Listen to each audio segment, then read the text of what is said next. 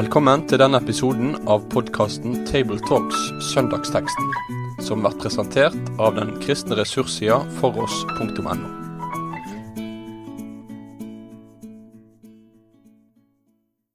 Velkommen til en uh, ny episode av Tabletalks. Rundt uh, bordet i dag uh, sitter Jorunn Sjåstad, redaktør i Logos og medarbeider i Bibelselskapet. Reidar Valvik, eh, tidligere professor i Nytestamentet ved Menighetsfakultetet. Eh, Og jeg heter Kristoffer Hansen Ekenes og er til daglig prest i Ryenberget kirke Delk i Oslo. Teksten vi skal lese sammen i dag, den står i Johannes evangeliet i kapittel 21 fra det første verset, og vi leser sammen i Jesu navn. Siden åpenbarte Jesus seg enda en gang for disiplene ved Tiberias-sjøen. Det gikk slik til. Simon Peter, Thomas, som ble kalt Tvillingen, Nathanael fra Kana i Galilea, Sebedeus-sønnene og to andre av disiplene hans var sammen der. Simon Peter sier til de andre, Jeg drar ut og fisker. Vi blir også med, sa de. De gikk av sted og steg i båten, men den natten fikk de ingenting. Da morgenen kom, sto Jesus på stranden, men disiplene visste ikke at det var han. Har dere ikke noe å spise, barna mine, sa Jesus til dem. Nei, svarte de. Kast garnet ut på høyre side av båten, så skal dere få, sa Jesus. De kastet garnet ut, og nå klarte de ikke å dra det opp, så mye fisk hadde de fått. Disippelen som Jesus hadde kjær, sa da til Peter, Det er Herren! Da Simon Peter hørte at det var Herren, bandt han kappen om seg, den han hadde tatt av, og kastet seg i sjøen. De andre disiplene kom etter i båten og dro garnet med fisken etter seg. De var ikke langt fra land, bare omkring 200 alen. Da de var kommet til land, så de et bål der, og det lå fisk og brød på glørne. Kom hit med noen av de fiskene dere nettopp fikk, sa Jesus til dem. Simon Peter gikk da om bord i båten og trakk garnet i land. Det var fullt av stor fisk, 153 i alt. Men enda det var så mange, revnet ikke garnet.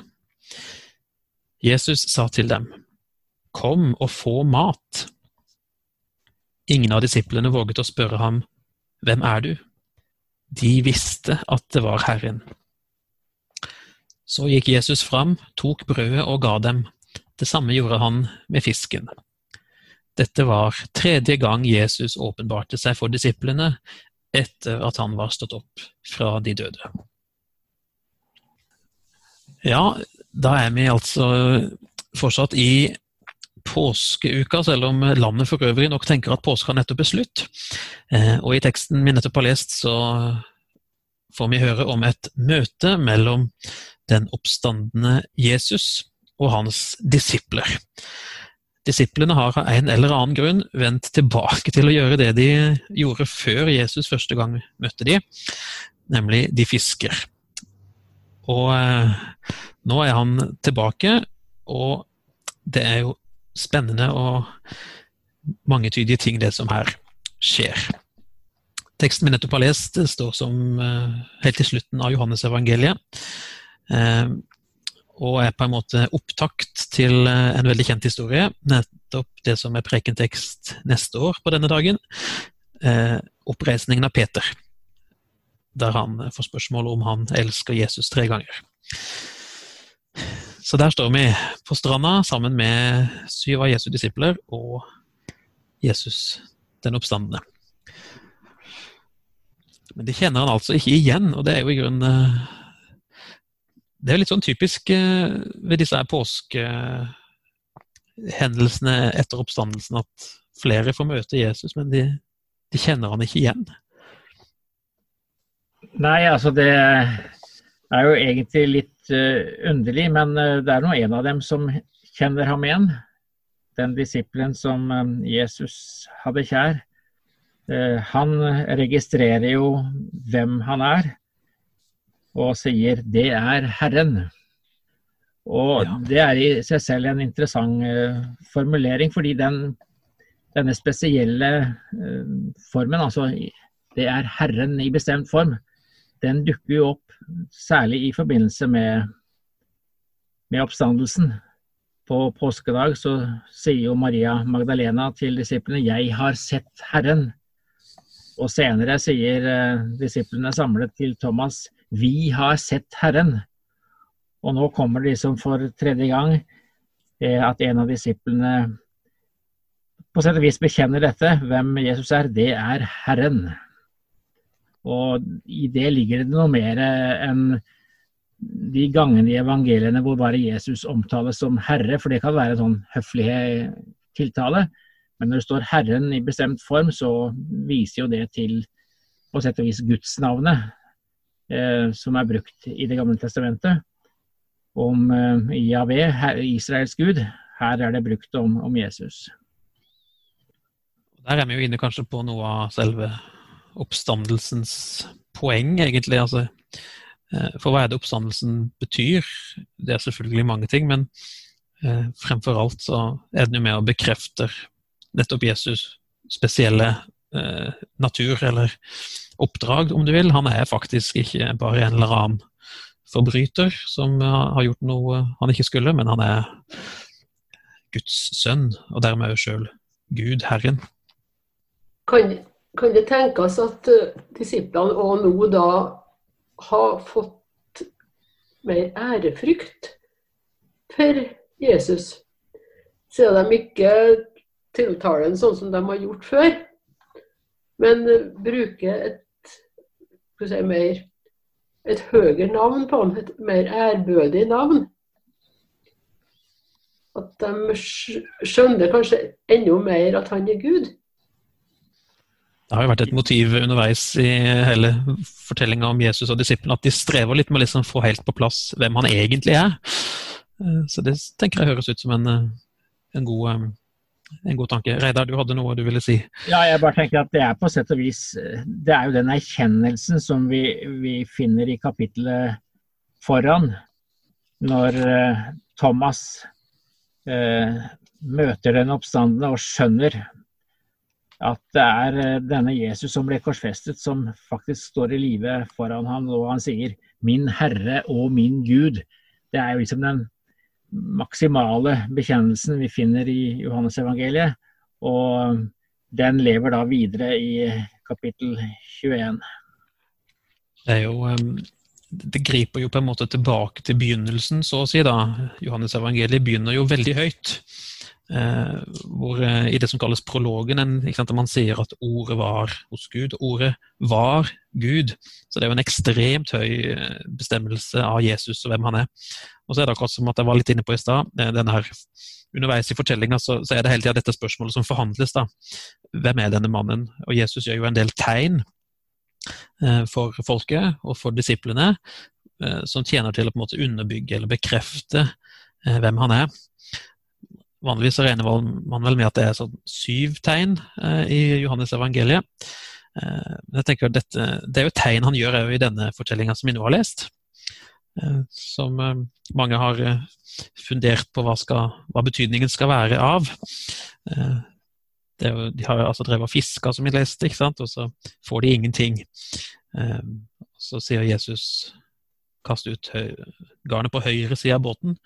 Jeg har fiska litt, eh, og jeg vet såpass at det spiller jo ingen rolle hvilken side av båten du fisker på. Eh, Men her gjør det likevel hele forskjellen. Da skjønner vi jo at det er jo et tegn og et under egentlig Jesus her gjør. Eh, Som vel bidrar til at nettopp Johannes, disippelen, får øynene opp for hvem, hvem det er som står der inne på stranda og snakker til dem. Dette, dette er jo på sett og vis noe som knytter tilbake til en tidligere fortelling. Ikke i Johannes evangeliet riktignok, men i, eh, i Lukas. I Lukas kapittel 5 eh, så står det jo om eh, en annen gang Jesus gikk ved Genesaretsjøen, og der får han altså møte Simon Peter. Og vi får egentlig en, på sett og vis en uh, tilsvarende situasjon hvor um, Jesus sier til Peter at han skal legge ut på dypet og kaste ut garnet, men da sier Peter at det har de holdt på med hele natten uten å få noe. Men så um, gjør de det allikevel på Jesu ord, og de fikk så mye barn, fikk så mye fisk i garnet at det holdt på å revne. Så der har vi liksom dette møtet med fiskeren eh, Simon Peter, som nå kommer på nytt i slutten av historien om eh, Jesu jordeliv. Dermed er vi liksom inne igjen i på en måte disippelkallelsen. Det er helt sånn grunnleggende elementet ved kontakten mellom disiplene og Jesus. For det er jo den historien i Lukas 5 hvor Jesus faktisk kaller dem til for første gang. Jorunn? Jeg tenker på det at eh, det er parallell der med at han har møtt Jesus, eller sett Jesus inn på stranda fra en fiskebåt før. Eh, denne gangen så kommer de ikke med noen unnskyldninger om at eh, de skal kaste på andre sida. Nå, nå, gjør de bare sånn som han har sagt, og de får fisk. Og så kommer Peter på at nå må han inn til Jesus. Eh, hva han sier når de kommer inn på stranda, det vet vi jo ikke noe om. Men han sier neppe det samme som han sa første gangen i den første fortellinga. Peter sier til Jesus, 'Herre, gå fra meg, for jeg er en syndig mann'. Nå øh, behøver han ikke å si det, for han vet det på bakgrunn av det som skjedde i påska. Og så har han veldig behov for å komme nettopp til Jesus. Det er jo, øh, som du er inne på, Reidar, du nevner den historien i Lukas 5, men um, som du er inne på nå, Jorunn, det griper jo tilbake til um, hendelser i selve påskefortellingen med Peters fornektelse, ikke sant? For Peter må jo dette ha lagt veldig opp i eh, minnet. Det er jo ikke så mange dager det er snakk om. Eh, det er vel åtte dager, hvis jeg har eh, lest riktig. Og da er det jo faktisk noe rent språklig i denne teksten som på en måte knytter oss tilbake til hendelsene i, på langfredag morgen. To ganger i Nytestamentet brukes et gresk ord som er for bål eller kullild, antrakian. Og det er her, i den teksten vi leste nå, så er det i kapittel 18 i Johannes evangeliet hvor Peter fornekter. Eh, så det virker som om på en måte Johannes prøver å underbygge den sammenhengen mellom Peters fall og nå Peters oppreisning i, i den teksten som kommer like etter vår tekst. Eh, så allerede her eh, så er Peter på en måte på, i bevegelse tilbake til Jesus. Redder.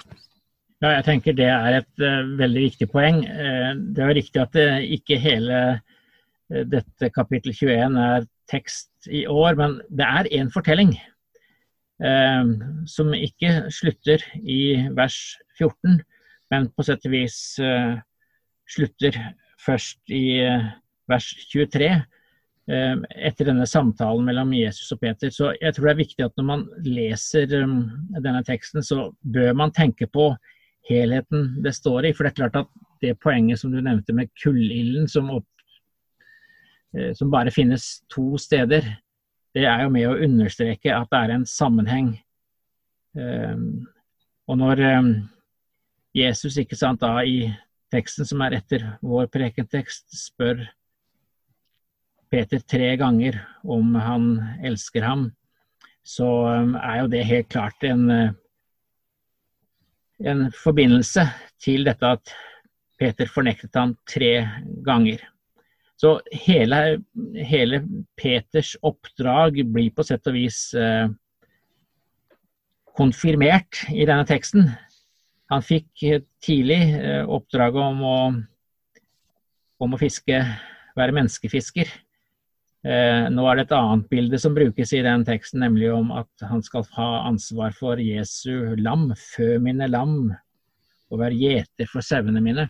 Så det er viktig å se denne sammenhengen. Jeg syns det blir veldig oppbyggelig når man ser hvordan altså Peters oppreisning blir en veldig viktig sak i hele dette kapittelet. Vi har stoppa litt ved noen av enkelthetene i, i, teksten, og det er jo flere ting som vi gjerne kanskje kunne uh, stoppe litt ved. Uh, jeg tenkte på uh, f.eks. Uh, dette med at dette skjer så å si på natta, eller i hvert fall akkurat i overgangen mellom natt og dag. Um, Johannesevangeliet er jo veldig kjent for å bruke bildespråk, og særlig kontrasten mellom lys og mørke og sånn. Uh, så det, liksom, det, virker for meg som at det er et slags poeng at dette her skjer så å si i lysningen. Uh, og dermed så er vi liksom tilbake til selve oppstandelsesfortellinga i Johannes uh, og de andre evangeliene, som jo nettopp skjer idet det gryr av dag, mørket viker, og så får de møte den oppstanden eller finne den tomme graven. Så det er på en måte en oppstandelseshistorie på nytt, dette her. Um, som jo deler en del fellestrekk, som jeg har vært inne på. Um, og Jesus kalles jo også lyset i Johannes evangeliet, så det er neppe helt tilfeldig at dette her uh, understrekes at dette, er på morgenkvisten. Lyset, vil si Jesus, er allerede på stranda. Og dermed så er vi fort inne i påskefortellinga. En annen ting vi, som jeg, vet det har vært mye samtale om rundt forbi, er jo dette tallet på fiskene. Det har vært morsomt å høre hva dere har, har på det. 153 store fisker. Hva skal vi uh, gjøre ut av det, dere?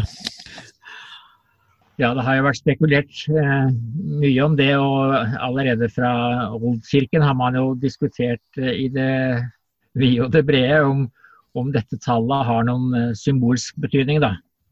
Og det er vel Hieronymus som, eh, som sier at uh, det man regnet med i antikken, var at det fantes 153 ulike fiskesorter. Og at dette da skulle si noe om totaliteten av ikke bare fisk, men også av at det er et sånt universelt perspektiv på, på dette å fiske mennesker eh, inn eh, i tilknytning til, til, dette begrepet om å fiske mennesker, eh, være menneskefisker. Hvor viktig det er, altså om det er treffende, det er veldig vanskelig å si. Jeg tror kanskje eh, Man kan jo spørre om det faktisk bare er en sånn eh, minne om det som faktisk skjedde. Det er jo litt morsomt å se hvordan denne teksten starter. ikke sant? Det fortelles at siden åpenbart Jesus seg enda en gang. Og det gikk slik til, står det. Altså, det gikk slik til. Um, og på slutten av eh, dette kapitlet, i vers 24, så står det at det er denne disippelen som vitner om alt det som, eh, og som har skrevet dette. Det, er altså, det virker som man har et øyenvitne eh, som nå forteller sin historie. Og han husker det, at det var 153 fisk de fikk. Det kan hende det er så enkelt. Jeg tenker det kan vel òg være kanskje like stort poeng at uh, hele gardet var fullt, men det revna ikke. Uh, det var noe som holdt det sammen. Jeg vet ikke om det var garnet i seg sjøl som var så sterkt, men det var kanskje en måte for Gud å vise disiplene på at uh, her er det han som skal passe på at hele fangsten blir med inn til land. Det er ikke noe som, uh, som disiplene kan lage verken not eller garn som er sterk nok til å gjøre. Så for meg er det viktigere enn at det var 153. Ja, jeg tenker som så, Det er jo et veldig stort antall, og det understrekes jo at fisken var stor. Så jeg tenker det du sier der, Jorunn, er, er nok et like bra spor. å ikke henge seg så mye opp i symbolikken, bortsett fra det at det er veldig mange. da. Eh, og Samtidig så er det jo da, hvis en holder fast på at det hovedpoenget er mange fisk, så blir jo kontrasten mellom den første og den andre det første og det andre kastet blir jo veldig poengtert. Eh, de hadde så å si vendt tilbake til sitt gamle liv. Så finner de at det er, måte, det er tomt, fruktløst, det blir ikke noe ut av det. Der de bakser rundt på sjøen hele natta. Eh, men når Jesus, den oppstandende, kommer inn i bildet, eh, og de går på hans befaling, da, da blir det andre boller, hadde jeg sagt. Da blir det andre fisk. Det virker som det er et poeng her. Liksom understreke forskjellen på så å si gå i egen kraft, om du vil, eller å gå med, med Jesu bud og befaling. Ellers er det jo et eh, annet eh, veldig oppbyggelig poeng i denne teksten, syns jeg. Eh, fordi um, man tenker at det, det, viktige her var jo at disiplene fikk uh, mye fisk, og dermed kunne de få noe mat å spise. Men på sett og vis så var jo det allerede i stand på, på forhånd. For når, når de kom i land, står det, så så de et bål og det lå fisk og brød på glørne. Så Jesus hadde allerede fisk og brød klar. Og så sier han at de skal komme med noe av fiskene, men det virker ikke som det er de fiskene som de kommer med der, som er det viktige. Og det er jo Jesus som da inviterer i vers 12 til måltidet. Kom og få mat. Eh, dette er jo viktig poeng sånn. Det er Jesus som inviterer til et måltid. Og det står da også at um, i det neste verset, vers 13, så gikk Jesus fram, tok brødet og ga dem. Det samme gjorde han med fisken. Det er Jesus som er verten for dette måltidet, og det er klart det gir jo veldig assosiasjoner til uh, nattverden, hvor det er Jesus som er um, verten for måltidet. Riktignok er det ikke brød og vin, men det er brød, det, det, brød og fisk. Sånn som det har vært i noen andre historier i evangeliene. Når Jesus metter 5000 og sånn, så er det jo det samme. Og det virker som det er en, en, en slags uh, sammenheng med disse måltidene som Jesus har hatt med disiplene før også. Han inviterer dem til måltid med seg. Ja, det er jo akkurat, Vi har jo liksom vært litt inne på det, men det, det trekkes jo veldig mange tråder egentlig til store deler av, av evangeliene her både Johannes evangeliet, men òg de andre som vi har kommentert. Eh, så det, på, det, på, den måten så er denne teksten liksom dypt forankra i eh, en brei erfaring med Jesus, sånn som vi kan lese den. Ja, det sier noe om uh, viktigheten av å lese tekstene i sammenheng. Altså, man kan lese denne prekenteksten helt, helt uh, isolert, men da vil man jo miste uh, alle de der linkene som er til andre deler av Johannes-evangeliet, og generelt til, til, tekstene om Jesu virke og dette med Peter og hans historie. Så det, sier noe om viktigheten av å, å lese det i den, i den, større sammenhengen. tenker jeg er et veldig sunt poeng når det gjelder å omgås bibeltekster. Det er jo faktisk en en tekst til eh, som vi ikke har eh, kommentert sammenhengen med, men eh, det var litt tilbake til det med at ofte så blir ikke den oppstanden gjenkjent sånn med en gang. Og da er det jo Emmaus-vandrerne i, i, i, i, Lukas 24 som er en viktig tekst, ikke sant, hvor nettopp Jesus gjenkjennes når han bryter brødet står det jo der helt eksplisitt. Eh, nå skjer det jo for så vidt litt før selve brødsbrytelsen i, det, i, vår tekst her, da. Men poenget er bare å si noe mer om at eh, det er veldig rikt tilfang av assosiasjoner ute og går her i den teksten. Men så skal man jo preke over dette, da. Og da må man jo kanskje noen ganger eh, velge litt. Er det noen som har lyst til å prøve seg på en oppsummering av hva teksten formidler til oss, Er et type budskap, eller ja. Det er jo ikke så lett, den uh... Jeg tenker det at uh, i alle tekstene som vi leser, så er det jo Jesus som er hovedperson. Og vi får vite mer om Jesus i dem. Samtidig så tenker jeg det at det er en trøst for mange av oss å lese om Peter. At Peter, tross det han har gjort, ikke kunne vente til de var kommet til land med å, å komme bort til Jesus, men at han hopper i sjøen med klærne på, sjøl om han har bindet den rundt seg. Han binder rett og slett rundt seg, da, og så hopper han i sjøen.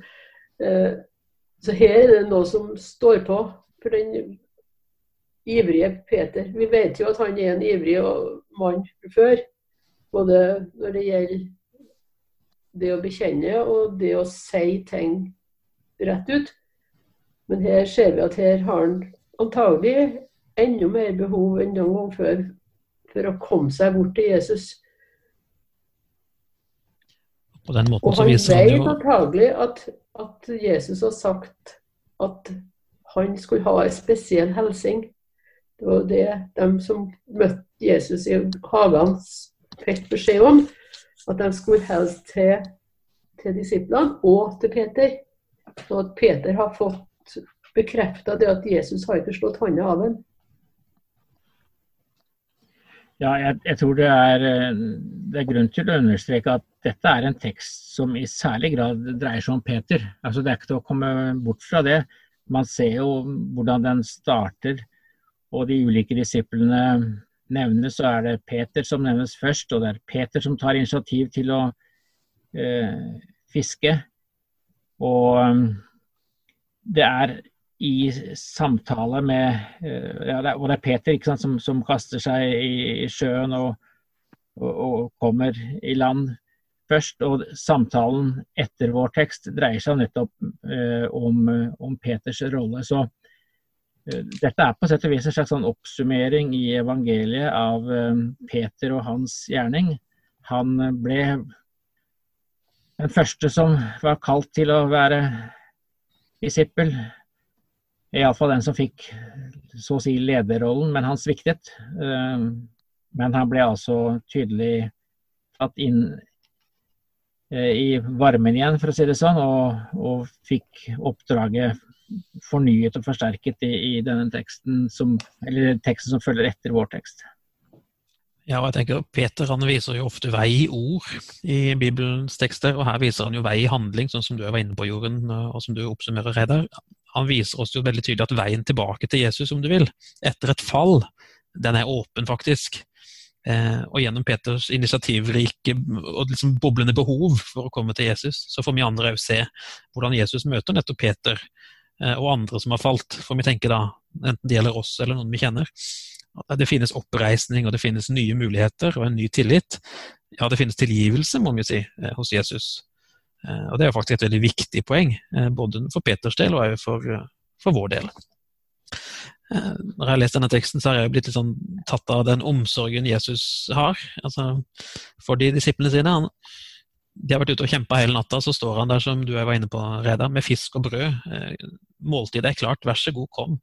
Til at Jesus i, som den oppstandende, fortsatt har den samme omsorgen for sine som han hadde underveis på vandringa. Og Det kan jo vi få lov til å liksom legge oss sjøl inn i, da, tenker jeg, å ta imot den omsorgen. Og så tenker jeg det, det er kanskje legger legge for mye, lese for mye inn i teksten, men når det da står i første verset at Jesus åpenbarte seg enda en gang Altså det var en gang til for disiplene. Så tenker jeg Det viser jo det at Jesus har omsorg for, for disiplene sine. og Uansett hvordan de var, enten om de har gått ut for å fiske eller om de kom svømmende inn til land, så ville han møte dem igjen. Og det tenker jeg Jesus er likeens fremdeles, at han vil møte oss gjennom ordet sitt og ved nattverdbordet i det hellige samfunn. Enten det nå skjer via internett eller sånn som vi vanligvis bruker å møtes på i kirka eller på et annet møtelokale ved at Jesus åpenbarer seg igjen og igjen og igjen. Det syns jeg er veldig fint å tenke på når jeg leser denne teksten. Ja, det står, Den slutter jo med at det, eh, dette var tredje gang Jesus åpenbarte seg for disiplene etter at han var stått opp fra de døde. Men det var jo ikke siste gang. Altså, I fortellingen så var det på sett siste gang eh, Johannes forteller om et slik møte. Men det er jo helt riktig som du sier, Jorunn. Eh, det var jo ikke siste gang Jesus åpenbarte seg, for han åpenbarer seg på nytt og på nytt eh, i ordet og kommer også i møte i dåp og nattvær. Så det er han, han eh, kommer og gir, sånn som han gjorde på denne siste gangen. Kom og få mat. Det er en invitasjon som står ved lag til tidenes ende. Med den svært oppbyggelige konklusjonen så er vår sending snart til ende. Takk for at du uh, fulgte med. Og velkommen tilbake til nye Tabletalks-episoder neste uke. Med det sier vi takk for følget for denne gang. Finn flere ressurser, og vær gjerne med å støtte oss på foross.no.